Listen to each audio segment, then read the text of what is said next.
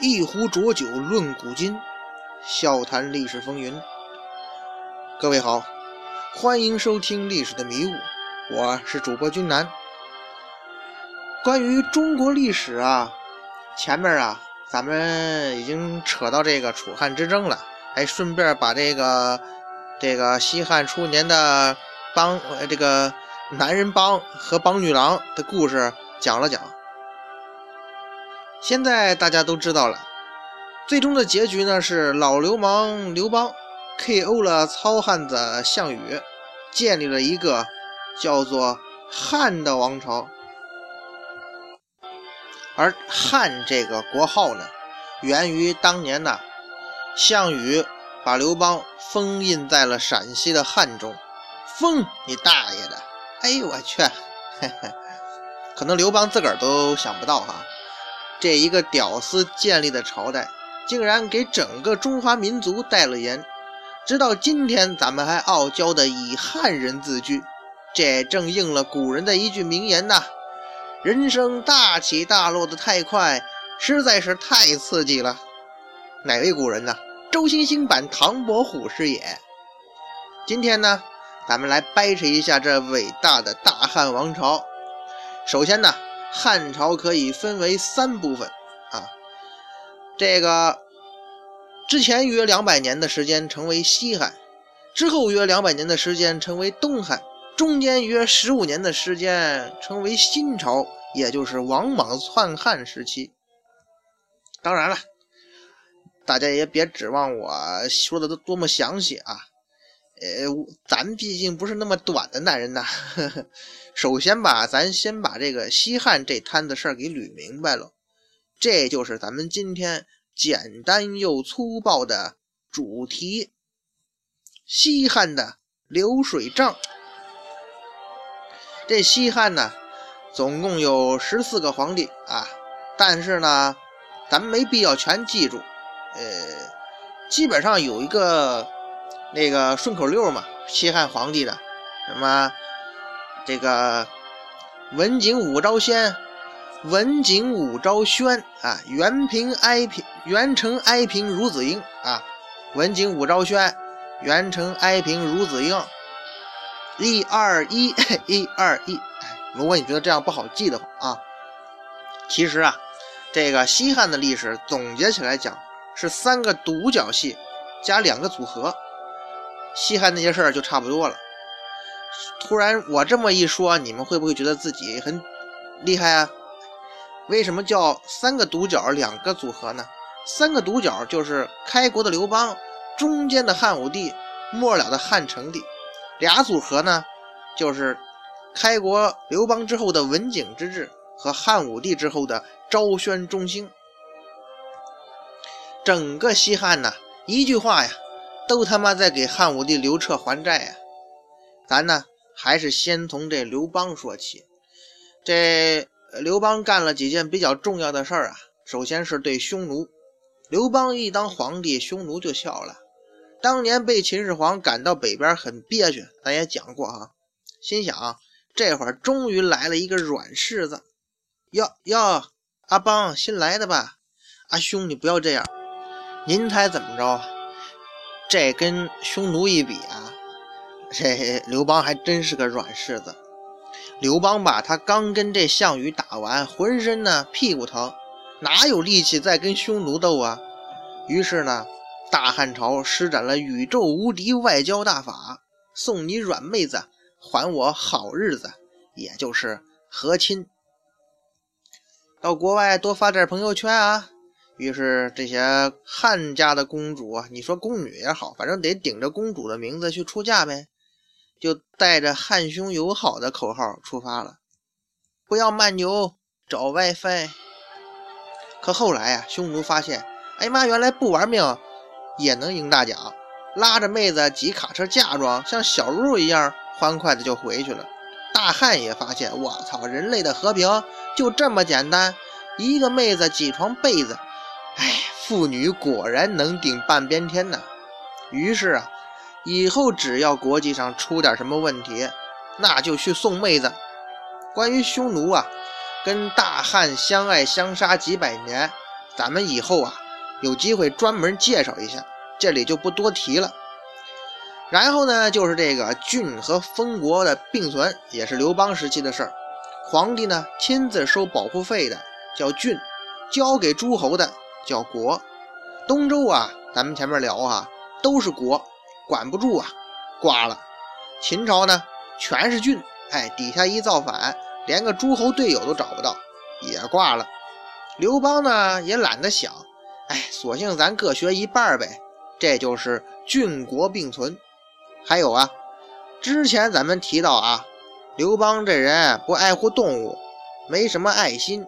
上次啊，砍了白蛇，当了皇帝，哼，他又刀砍白马，边砍还边说：“以后啊，只有咱们姓刘的能当王，其他人滚边儿。”白马得说了：“行行行，答应你啊，你他妈砍我干嘛呀？”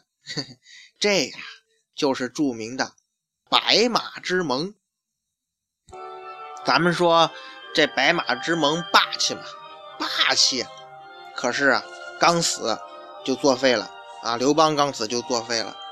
这败家媳妇吕雉带头给拆台，在这个新皇帝背后哼哼哈嘿的把持朝政，把吕家大小啊全家哈老小拉进来掺和这个政治。虽然这吕后自己没命当皇帝啊，但是啊，他一连送了三个皇帝的庙。后来他一死啊，您猜怎么着？这吕家啊就被下面造反的呀给撸了个干净。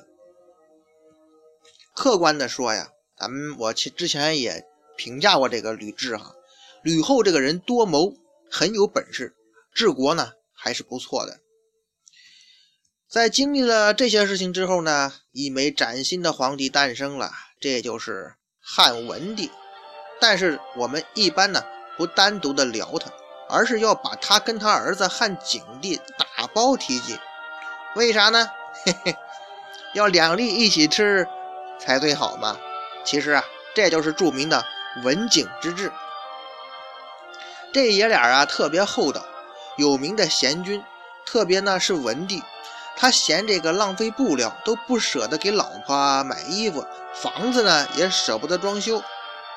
哎呀，能在抠逼这方面跟文帝决战紫禁之巅的皇帝，那估计只有清朝的道光皇帝了。俩人共同高喊：“谁敢比我抠啊？”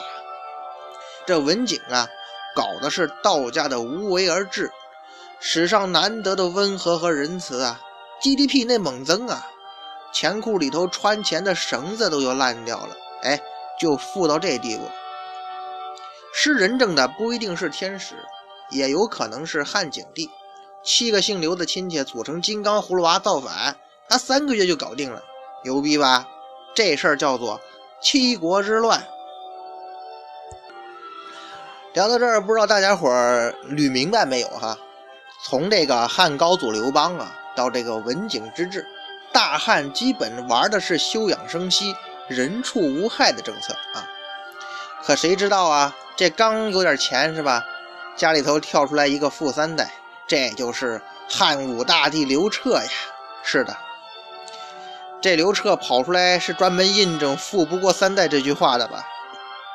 顿时哈，这西汉的政策啊就改了，变成你瞅啥？找笑死不？模式全面开启啊！剧情瞬间进入高潮。北边啊，谁呀？匈奴、卫青在打。东边谁棒子打？南边福建、浙江、广东又不老实了，一个字儿。西南那谁司马相如，劝劝你老乡不听话打。反正啊，就是给我玩命打，人家叫武帝嘛，打不过就去死，投降的不是男人。司马迁，你说啥？你再说一遍。哎呀。估计那时候所有的邻国啊都要读一本书啊，论如何跟汉武帝愉快的做邻居。匈奴的威胁呢一直在北方高悬，忍了几代的皇帝，汉武帝可不是省油的灯啊！他终于对匈奴全面开战了。瓜娃子，你脑壳是放的嗦？啷个还不搞清楚形势哎？跟我们的大汉混嗦？没得错。这里说的是司马相如，这哥们儿四川人，偶像级段子手，深得汉武帝喜爱，让他跑去西南搞外交，贡献杠杠的。但最知名的还是他和卓文君女士的那段八卦。这西南呐，云贵川一堆的村长国家，还不是大汉朝的地盘。汉武帝派人跑去贵州啊踩点，一个叫夜郎的国家问呐：“大汉多大？有我们夜郎国大吗？”然后啊，这帮人贡献了一个成语，叫做“夜郎自大”。汉武帝这么牛，当然不只会削人了，他管人也有一套。儒家早在春秋就有了，但是因为在乱世没什么卵用啊，打了几百年的酱油。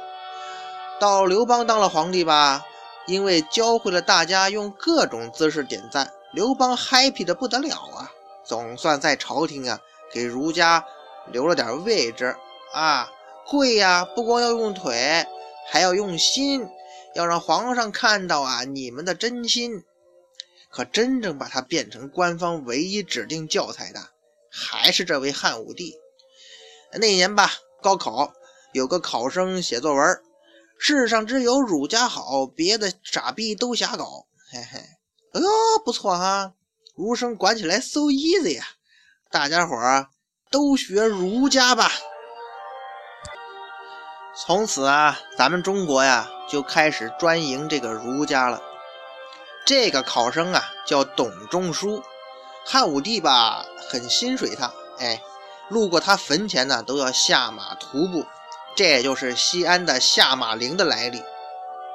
从这个汉武帝时代啊，穷兵黩武啊，他老了之后吧，脑子有点进水，跟秦始皇一样吧，也梦想修仙，最后啊，挂球了。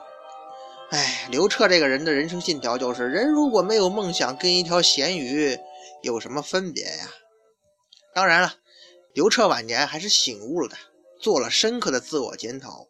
再不动干戈，也不辱一代雄主之名啊！所以人们常说汉武帝这个人呢，有亡国之时，却无亡国之命啊。但是呢，他毕竟也算是一代雄才大略的君主。再说大汉朝这几年面子是挣足了啊，家呢也差点败光了。可是刘彻这小子命好啊！爷爷老子辈给他攒钱，还有小子辈替他还债，这就是第二个黄金搭档昭宣之治的昭帝和宣帝。请注意啊，他俩中间吧还夹了个皇帝昌邑王刘贺，后来的海昏侯嘛。最近不是说墓被发掘了吗？但是他只当了二十七天皇帝。他俩吧，昭宣吧，除了继续跟匈奴死磕。基本上还比较消停，老老实实不惹事儿，GDP 呀又蹭蹭往上窜。这段记住了，叫昭宣中兴。不过呢，这次兴盛啊，也是这西汉衰亡的开始。最后呢，几个皇帝都是来凑数的，混子哥，混子哥混呀混。不过咱们要单独提一下这个汉成帝。之所以把成帝单独提出来呀。并不是因为他牛逼，而是因为啊，这位汉成帝是，哼，猥琐流弱逼皇帝的代表，约嘛约嘛那种。燕瘦还肥，大家伙都听过吧？这燕呢，就是他老婆，减肥楷模郑多燕啊，不，错了错了啊，是赵飞燕。汉成帝包养赵飞燕的故事，大家都熟吗？呵呵。据说这赵飞燕有多瘦啊？传说呢，她能在掌中起舞。不过这话吧，谁信谁傻逼啊！咱们呀要插一句哈，女生不要盲目减肥，关上灯，手感才是王道啊！哎呀，到了汉成帝啊，西汉呢就快剧终了，最后几个小皇帝要放电视剧里，就属于那种话外音介绍那种哈，连脸都不给露，露不起呀。各种七舅老爷舔着脸干政，这就是汉朝的特色，外戚政治嘛。我不知道的，你问我娘好了；我不知道的，你问我娘好了。哎，就这样呗。每换一个皇帝，七大姑八大姨就拥上来瞎掺和。这破事儿啊，其实就是那位吕雉吕后牵的头。结果呀，几个皇帝的外戚都在换代之后被杀了个精光。吕家是这样吧？霍家也是这样。对，就是你们的男神霍去病他们家。霍去病的弟弟霍光辅政。然而昭宣之治，昭宣之治那个宣帝继位之后啊，这霍家也遭到灭顶之灾了。霍去病可能要说了，不关我的事儿啊，我都死了好久了。这倒是真的。汉武帝死前托霍去病弟弟霍光给儿子辅政，由此霍家不知道收敛，最后玩大了，满门抄斩。最后几个皇帝的外戚集团是太后带头的老王家，他侄子呀是个宰相，把最后一个刘姓的皇帝给端了，自个儿当上了皇帝。而轰轰烈烈的西汉王朝呢，就这样悄无声息的挂了。Fighting fighting，侄子，大侄子你这么帅，我看好你哦。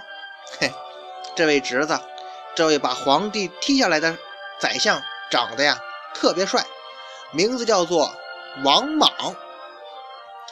咱们今天呢就唠到这儿啊，王莽已经出现了，咱们接下来呀就接着聊这个王莽。篡汉的故事。